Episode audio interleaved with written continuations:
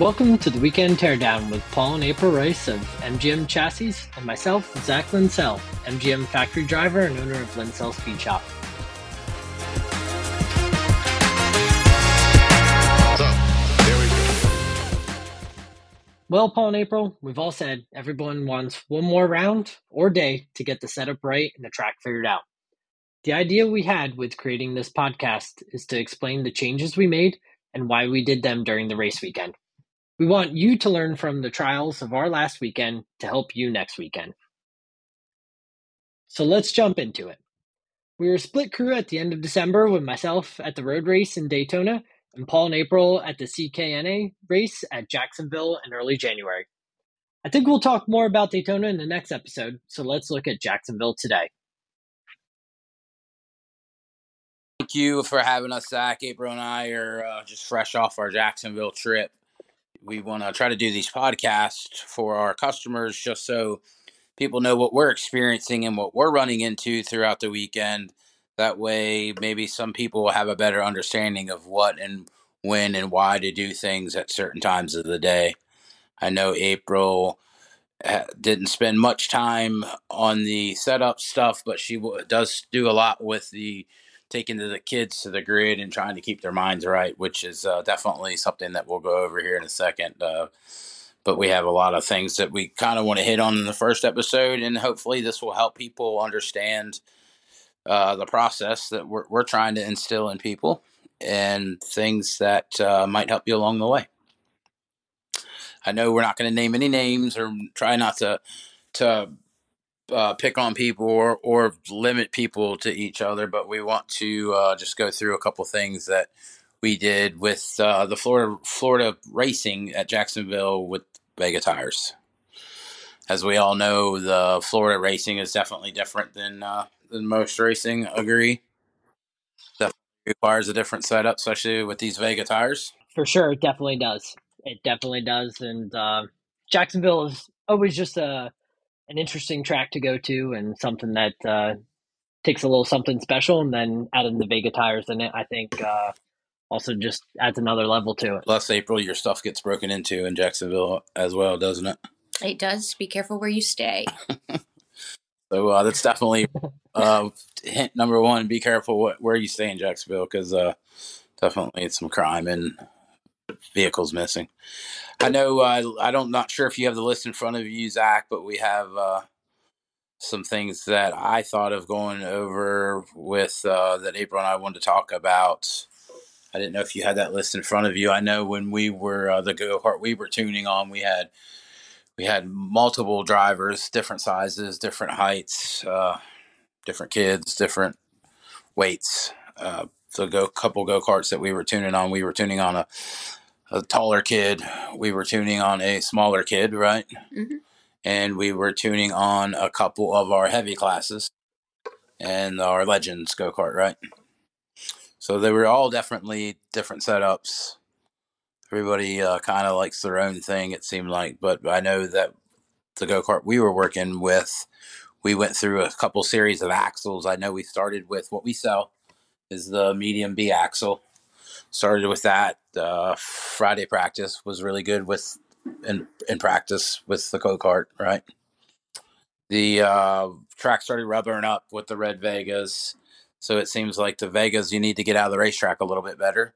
So we decided to go to a harder axle. We went to the OTK double H axle and actually picked up quite a bit of time with it when we switched to that axle. It seems like the Florida tracks are just so abrasive that the uh, the Vega Reds seem to overheat a little bit, maybe, and they just start to lose grip. Zach, you can attest to that. For sure. Um, whether it's hot or cold, even just uh, yeah, it definitely eats up eats up the tires a little bit more there, and you really have to have it, you know, dialed in, you know, for it to work right. We uh, went. We got off the uh, HH axle on one of the go karts and went to a super soft 50, and these are all 50 millimeter axles.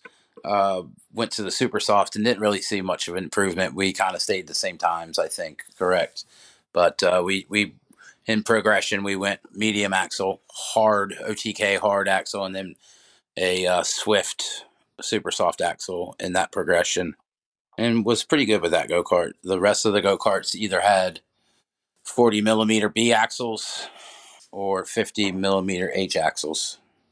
I know that the driver size definitely comes into play. It seems like the smaller guys got away with the 40 millimeter axles versus the bigger guys getting away with the 50 millimeter axles. I was going to ask that if uh, some of the smaller ones, because I know there's, for those that don't know, I'm a, a smaller guy overall, you know, and uh, to say the least, and uh, I usually can get away with something a little, little bit smaller on the axle size uh, sometimes, but um, at the same time, what was what made you go from that B to the the OTK HH um, during the weekend? What was kind of your thought process there?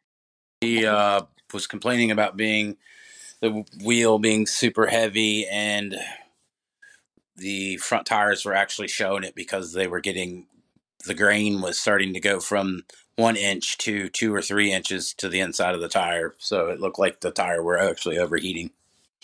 Once we go in, it looked like that that wear patch went back down to about three quarters of an inch on the inside front tires. Perfect, makes sense. Why you made that change then at that point? It, it definitely seems for some reason you can't run a lot of caster at Jacksonville. Obviously, we've dealt with that for years. Um, so our fix instead of adding caster was to change axle. Yeah, no, I think that that makes sense, and um, I know in the past, like caster has been something you know at that track, but at the same time, you just eat up tires. So how do you do this in a different way? And um, I think that's definitely where the axles can play into that. So you don't have to go to the extremes, and I think that's something that we try to do.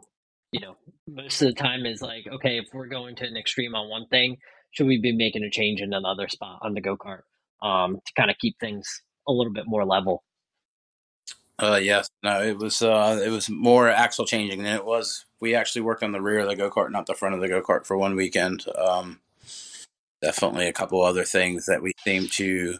I know taking the nose weight out helped running low caster and low camber. It seemed like if we added nose weight, we had to add caster with it. Um, it seemed also seemed like if we went over 51 inches in the rear, that the go kart almost wanted to lay down, not necessarily pick up the tires so much. So that's why the uh, the the 49 to 51 inch rule at Jacksonville seems to work pretty good for uh, for when you need to change axles because you can you can only you can get too wide at Jacksonville. I think so. Oh yeah, I, I think so because I think Jacksonville is kind of one of those different tracks where it's got a little bit of um, what I'd say is old school uh, a little bit in it, where it gets real tight and windy at certain points, but then also has some of those um, wider and just you know the the turns that we see on more of the modern tracks. You know at this point, so I think you're right with that. We do Yeah. have April here. She's just making sure we don't mess up on the first one. Um, she is going to be more informed as she gets filled in, I think. But actually, April, I probably need your help on this one. The wheels. We ran stock wheels this weekend, correct? Yes. Part numbers are what? Uh, DW725 uh, 109. is the front wheels Yeah, they are uh, Douglas aluminum. two and a half spacing on the inside, Uh, three and a half. It was. and then the rear They're a five and a quarter in the front and a five by eight rear. five by eight rear. Now we tried the OTK wheels, uh, the gold MXC OTK wheels, and it seemed like they added more bite to the rear of the go kart, which it always does. So uh, they actually work pretty good for us at nighttime, but during the day it seemed like the narrow, the narrower aluminum wheel seemed to help. The uh, we didn't run a torsion bar at Jacksonville. We never run a torsion bar at Jacksonville. I don't know why, but like every time we take it out, it seems to help. Air pressure, I would say we air pressure we would anywhere from eight and a half to ten in the rear, and nine to eleven in the front. We uh, practiced in the morning, starting out at probably thirteen or fourteen pounds air, and uh, I know we tried a little bit steering Ackerman, which we just never found anything there. Uh, I know the bigger guys seem to do the Zach Linsell dump all the negative camber in it, and that always works as well too because Jacksonville is just a low scrub racetrack. You just to get through those bank corners, you need to have a lot of scrub out of a go kart. So the negative definitely helps when all else fails. Yeah, that was going to be one of the questions I asked. Like, where'd you guys end up on negative there? Because that's that's always seems to be something that we drift towards. Um, whenever I've gone there with with your stuff, or even beforehand, I, I think that track's been that way for a while. Um, but you mentioned as far as like your air pressure, I know you guys like dealt with some day to night time type of stuff did you end up having to change the air pressure that much, or was it pretty consistent with the Vega tires and just the the Florida heat stayed in the track? Uh, I think we might have added a little bit of air, but the track got so fast at night we didn't necessarily have to add air. The Vegas seem like they can run 11, 11 12, 13, 14 pounds of air in any kind of weather, realistically, you know. It's just they're so soft. They're not an MG tire for sure. Yeah, very very true, and uh, yeah, I think um, half the MGM customers are used to the MGs, and you've got to be you know on top of them maybe a little bit more than you do the Vegas, as you you kind of go from those day to night type of things. So switching from tires, how did things look on the front end with Caster and on the medium carts? We had the caster out and you know a little bit two to three mil of camber the heavier guys, the masters, the 390s, we had still had caster out, but we had six, seven, eight millimeter of negative with the wheels flipped, valve stems to the inside to get as narrow as we could in the front. I think you're hitting on the main things, but if we, you know, kind of had to give people a couple of starting points, I think one of them is that uh, 49 to 51 inches in the rear. Um, probably going to have to put some negative camber to it just to, or just anything to reduce the scrub.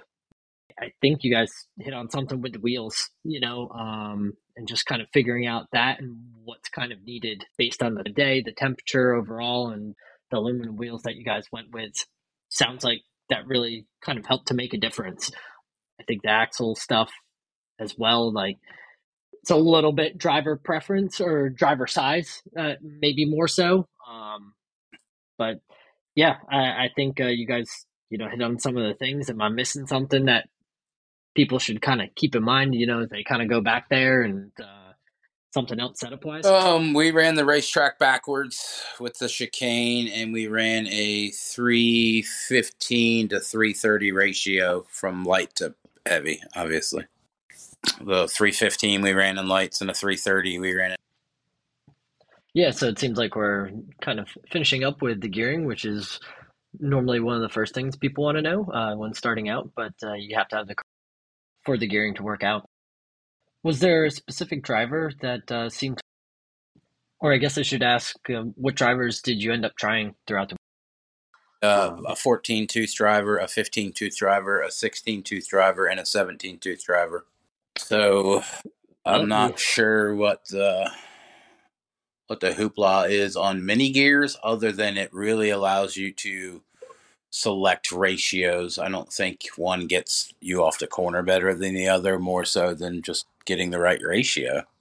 Yeah, I think uh, I feel like after Jacksonville, we saw you know a bunch of stuff on the internet with different ones, and uh, everybody's trying to run minis now, and uh, I would agree. I think I think it helps you get the ratio better. I'm not sure. Yeah, exactly like you said. Like if it's something that uh, adds a overall top speed, you know, necessarily, but I think it does get you to find better ratios and be able to kind of get on those edge cases a little bit more where we've been before where we're in between different you know ratios and what we want to be and, and, that type of thing if if the go-kart is working always run a higher driver. You would be happy to in a 17 tooth driver. That means the go kart was working. I don't disagree with you, and that's always something that uh, if I can, I will. You know, at yep. that point, um, every time. it's very rarely steered me wrong. Yeah, I think so. Uh, like Zach said, April, the three of us are trying to uh, try to better aware. I know April does a ton with the other social media Facebook Live show we have. So we just figured this would give us a little chance to be a little bit more personal with our setups and maybe things that we run into. So hopefully it will take the take the burden of things maybe you want to try or maybe you don't want to try going forward with our company go karts. Definitely agree, Paul, and I, I think this will be helpful for for everybody and definitely going forward. And uh, for next week, I'll be adding a little bit more on just what I learned on the, the road race side at Daytona, what we did with our sprint cart. So if you want to end up taking your sprint cart and going to one of the enduro races this season, kind of let you know a little bit of what happened there, um, as well as some things that we learned with the, the MGM Mirage. Um, really happy with where that ended up um, during the weekend and how we were handling through the road course. So looking forward to talking about that next week, and uh, we'll go from there. So thank you, Paul and April, for joining me tonight, and see everybody on the next episode. Thanks. Thank you. Thanks, guys.